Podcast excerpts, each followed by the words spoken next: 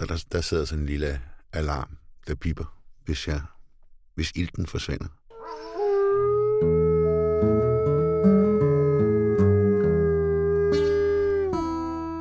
Velkommen til Kærlig Hilsen, kære Ulv.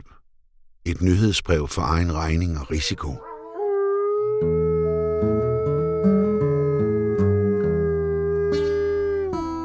Velkommen til mit nyhedsbrev.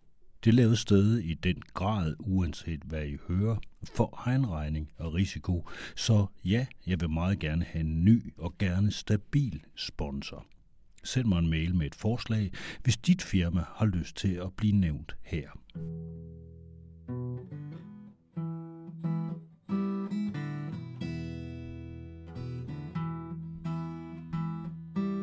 I dag er det Lars Finsens dag. I dag er fredag, og i går var torsdag den 17. februar, og Lars Finsen blev lukket ud af Hillerød Arrest og kørt hjem i privaten. Lars Finsen er få dage yngre end jeg er. Hans karriere har, i modsætning til min, været pletfri, ja næsten kedelig indtil nu. Han er uddannet jurist, og han har arbejdet for datatilsynet under Justitsministeriet i ni år. Derefter havde han fem år som chef for PET, politiets efterretningstjeneste. Han har arbejdet 12 år som departementchef i Forsvarsministeriet, og senest har han været chef for Forsvarets efterretningstjeneste FE. Det er siden 2015, og det er et job, som jeg, medmindre jeg har misforstået noget, stadigvæk tror, han har. Han er i hvert fald ikke officielt fyret endnu, og men man i det MC embedsmandsværk er holdt op med at give ham løn, dengang han råd i fængsel sidste år. For den her lydefri, kedelige karriere på de højeste embeder på nogle meget vanskelige poster siden 1993, den blev pludselig og bræt afbrudt den 9. december 2021, hvor han blev anholdt i Københavns Lufthavn efter at være returneret fra, hvad man kun kan betegne som en tjenesterejse til Makedonien. En rejse, han havde fået godkendt i ministeriet. Her havde han talt om åbenhed i efterretningstjenesterne og muligheden for samarbejder. Men da han så kommer hjem til Danmark, der bliver han anholdt i lufthavnen af politiet og sigtet for overtrædelse af paragraf 109 i straffeloven om overgivelse af statshemmeligheder. Og vi er nogen, der har gået og tænkt over, hvorvidt det var noget med brune kuverter til russerne eller sådan noget, men det er det tydeligvis ikke. For torsdag, efter hans varetægtsfængsling der i december var blevet anket til og behandlet i landsretten, der blev han løsladt og kunne tage hjem til sit hus. Et hus, der muligvis stadigvæk er mærket af det indbrud gennem en ulåst kælderdør, der fandt sted mens eller kort efter eller lige før han blev anholdt. Jeg tvivler på, at han kommer til at udtale sig om andet end, at jeg har det godt, eller det ønsker jeg ikke at svare på, hvilket er to almindeligt accepterede strategier til at undgå at aflevere for meget information om sig selv. Men han har vist annonceret en eller anden form for skriftlig udtalelse snart. Jeg er selv så glad og taknemmelig for Østerlandsrets afgørelse. Jeg vil også gerne takke personalet i Hillerød Arrest for god behandling, sagde han til DR i en skriftlig udtalelse. Lige nu og her har jeg ikke mere at sige, men jeg vil komme med en udtalelse i den nærmeste fremtid, lød det. Og mens vi venter på den, så har jeg, journalist med et langt mere end blakket ry, dykket ned i mine egne små arkiver, hvor jeg har fundet et interview med Lars Finsen. Det interview det fik jeg, da jeg som eneste journalist deltog i Forsvars efterretningstjeneste 50 års jubilæum i november 2017. Interviewet kom i stand på den betingelse, at jeg ikke ville klippe i det, at jeg skulle bringe det, som det var, og at det skulle bringes i sin fulde længde. Den aftale, den overholder jeg naturligvis stadigvæk, så lige om lidt, så kan de, der lytter, høre, hvad Finsen dengang i 2017 mente om blandt andet rekruttering af yngre medarbejdere, og ikke mindst, hvordan man undgår, at nogle af dem bliver whistleblowere og fortæller hemmelige ting, de ikke burde, sådan ligesom Edward Snowden. Ja, FE øh, bliver 50 år øh, i år, fra 1967. Der var også efterretningsvirksomhed i Danmark før 1967, men det FE, vi, vi kender i dag, det blev skabt i 1967. Og det er jo 50 år siden, så derfor har vi 50 års fødselsdag.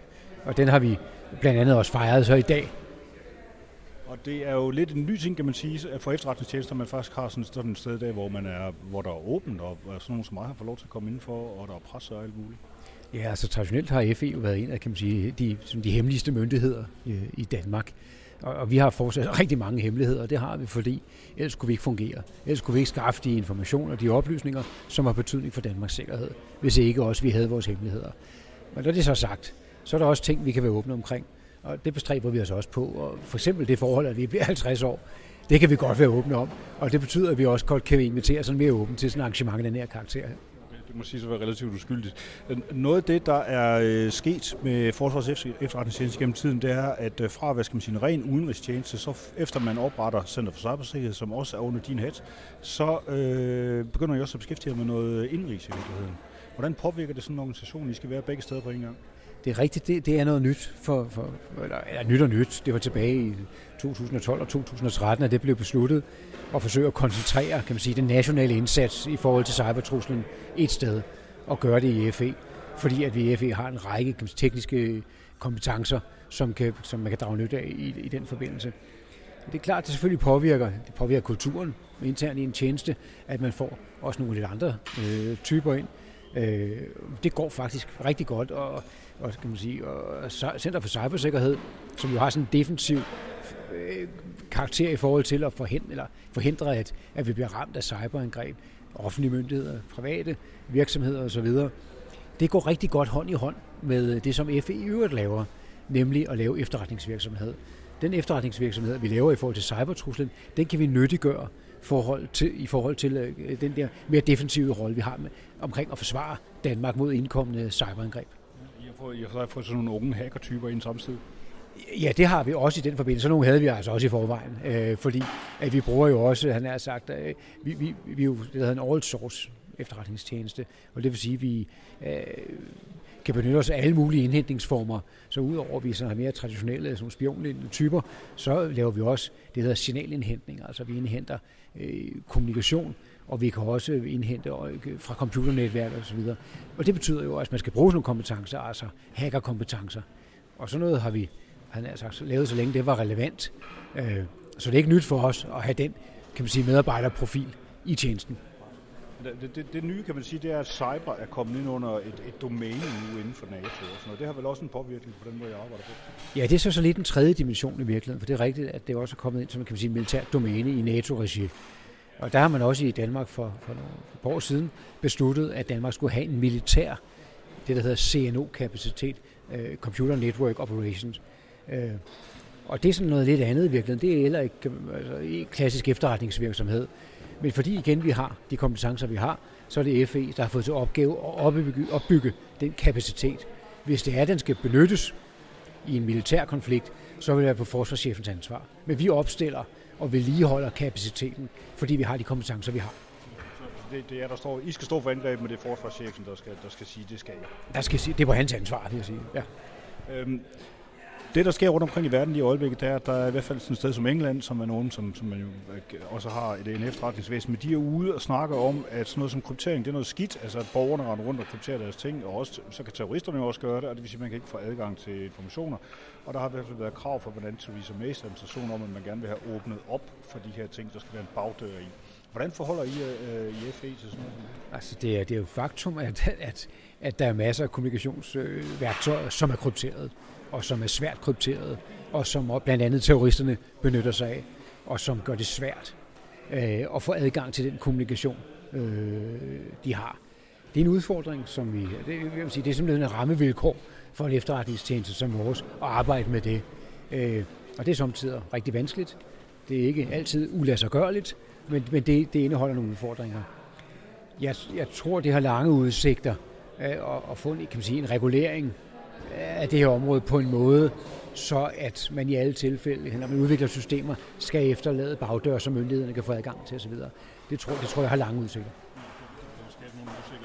på nogle andre måder, kan man sige, også i forhold til finansielle produkter, som giver en masse bøvl med Præcis. Men Øh, et andet emne, som jeg så lige nævnte, er, at der har været nogle af jeres søsterorganisationer i blandt andet USA, de har haft nogle store problemer med folk, der pludselig går ud derfra og tager en masse filer med sig, og så bosætter de sig i, øh, i, i Moskva bagefter, og så har de lagt dem her ud, og så får man en frygtelig ballade ud af det.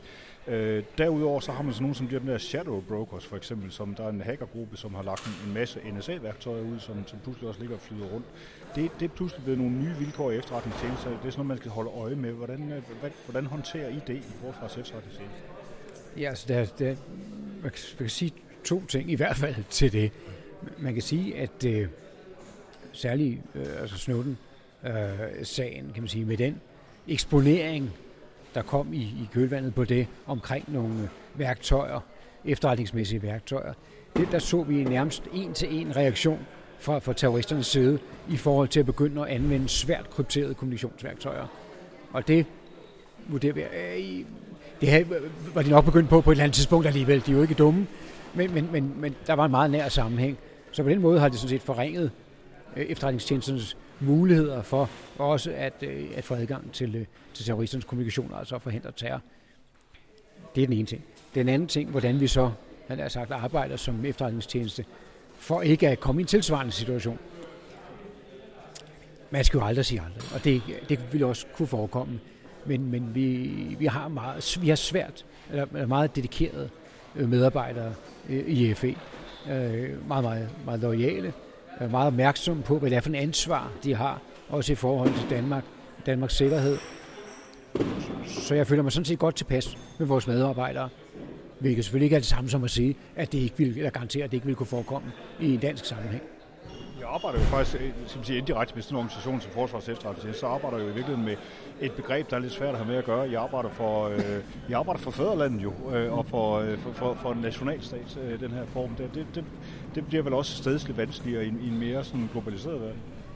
Ja, ja, ja, det er jeg faktisk ikke sikker på. Altså, vi, jeg synes næsten, at man kan sige, at vi oplever lidt det modsatte, også når vi rekrutterer folk øh, som jo også med det arbejdsmarked, der er, og, som, og det er jo godt, at det går godt med det, men det gør også, at det, vi selvfølgelig også skal kæmpe for at få de bedste øh, hoveder til FA.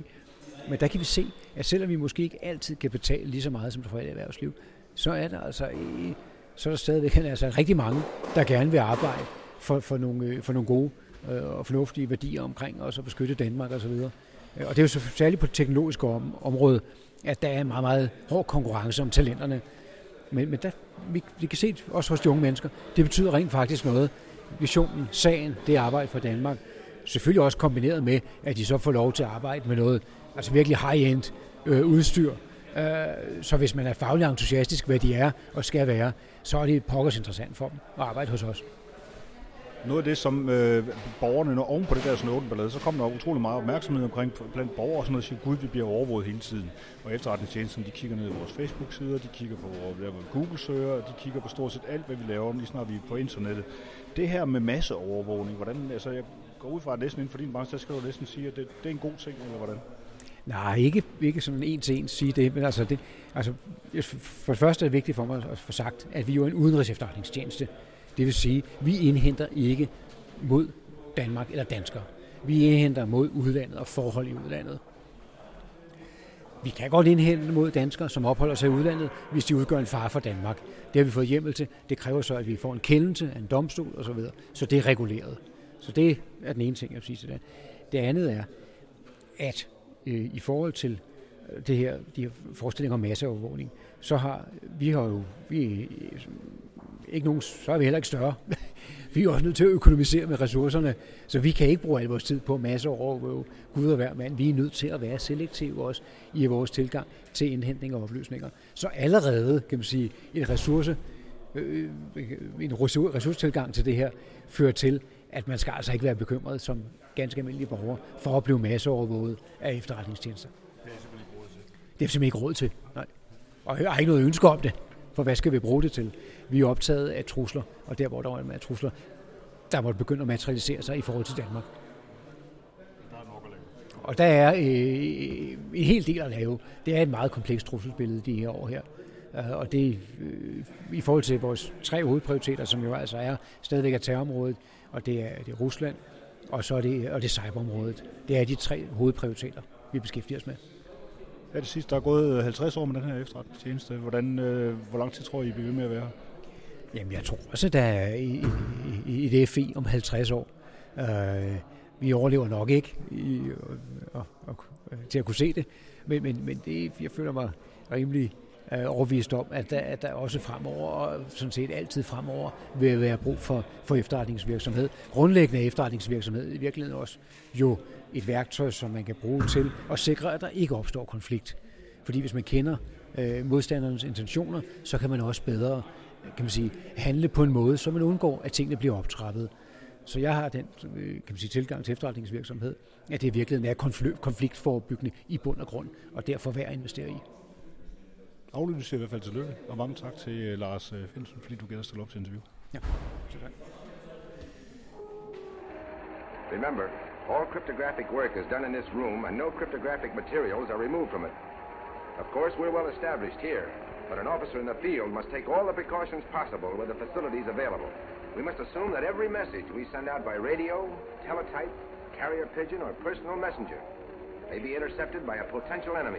To Mebo in Zurich, to Eva, our secretary in Zurich, to Captain Tom, who's braved the worst of weather to get ship supplies out to us, to Bill Scadden for his help off the English coast, to the shipping agent in Scheveningen, Mr. De Reiter, to all the people at the Grand Hotel. Finsen virkede og virker som en meget intelligent og behagelig mand, men han var ikke den eneste, der var til stede ved det der jubilæum, hvor en masse tidligere og nuværende FE-folk mødtes i festsalen på Svanemøllen Kaserne. Der var også to meget markante politikere til stede. Lars Løkke Rasmussen, den daværende statsminister, og Claus Hjort Frederiksen, daværende forsvarsminister. Her fik jeg lov til at optage deres taler, og dem har jeg ikke lovet at bringe i fuld længde, så der kommer et par citater, der indirekte fortæller en hel del om, hvordan politikerne, i hvert fald dengang i 2017, arbejdede sammen med efterretningstjenesterne. Først Lars Løkke. Jeg vil gerne benytte lejligheden til at sige tak, tak til øh, FE for den store indsats, som tjenesten har ydet gennem de sidste 50 år. Tak fordi I passer på Danmark. I arbejder på øh, mange forskellige fronter, og på mange forskellige øh, felter, med sprog, med data, med koder, med cyber, med militære forhold og meget andet. Men medarbejderne i FE er, er hver en blandt de allerdygtigste på deres felt. Man sige, at hvert enkelt lille tandhjul i efterretningsmaskinen er velsmurt. Det vurderer jeg i hvert fald selv hyppigt på det beslutningsgrundlag, jeg selv får i hænderne fra jer, og som er helt uundværligt for mig i, øh, i mit job. Både når jeg er til internationale møder, eller når jeg herhjemme skal træffe visse beslutninger, som jeg ikke her i dag skal gå i detaljer med, øh, fordi det gør vi jo ikke om de ting, I ved, hvad jeg taler om. Det bliver i virkeligheden meget sådan indforstået øh, øh, seance, øh, den her. Øh, men jeg tror i hvert fald, at man også helt via åbne kilder kan fastslå, at det danske forsvar nyder stor respekt ud i verden. Det gør det. Og at Danmark er kendt for at have nogle af verdens bedste soldater. Og det hænger jo også og ikke mindst sammen med, at øh, det danske forsvar altid opererer på et højt kvalificeret grundlag, og det kommer blandt andet fra jer. Og her, Claus Hjort Frederiksen. Kære alle sammen, kære FE, tillykke med fødselsdagen og tillykke med de første 50 år. Som statsministeren sagde, så er det bestemt ikke hverdagskost at komme til festligheder her i huset. Jo ikke fordi der ikke har været noget at fejre gennem årene, for det har der. Men I flyver jo som bekendt under radaren, og sådan skal det også være, for det er jeres job at være hemmelige. I bruger kræfterne øh, på det, I er rigtig gode til, nemlig at varetage Danmarks sikkerhed og interesser.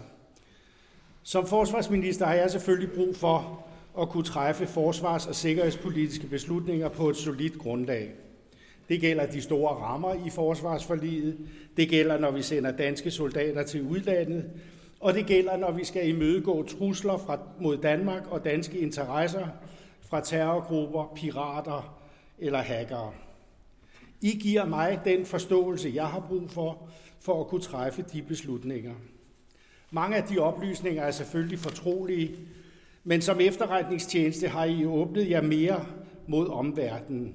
Og det vil jeg gerne rose jer for, for jeg mener, at det er afgørende, at vi fortæller danskerne mest muligt om de trusler, der omgiver os.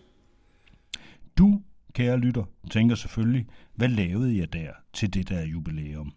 Og her, mens vi runder emnet af, så kan jeg afsløre, at det meste af den danske presse faktisk var inviteret. Jeg var bare den eneste, der gad at dukke op, og så gik jeg rundt der med et presseskilt om halsen, der betød, at nye og gamle medarbejdere fra FE undgik mig, som om jeg var satan selv. men altså ikke Lars Finsen, der længe har plæderet for en mere åben efterretningstjeneste. Nu er han selv ude i det fri igen til mange brugere på Twitters fornøjelse. Faktisk har hashtagget Frie Finsen trendet flere gange i den her sag. Og her fra min lille US-post, der ønsker jeg da også Lars Finsen held og lykke, ikke mindst med åbenhedsprojektet, der forhåbentlig ikke dør med den her sag. Kærlig hilsen, kære Ulf.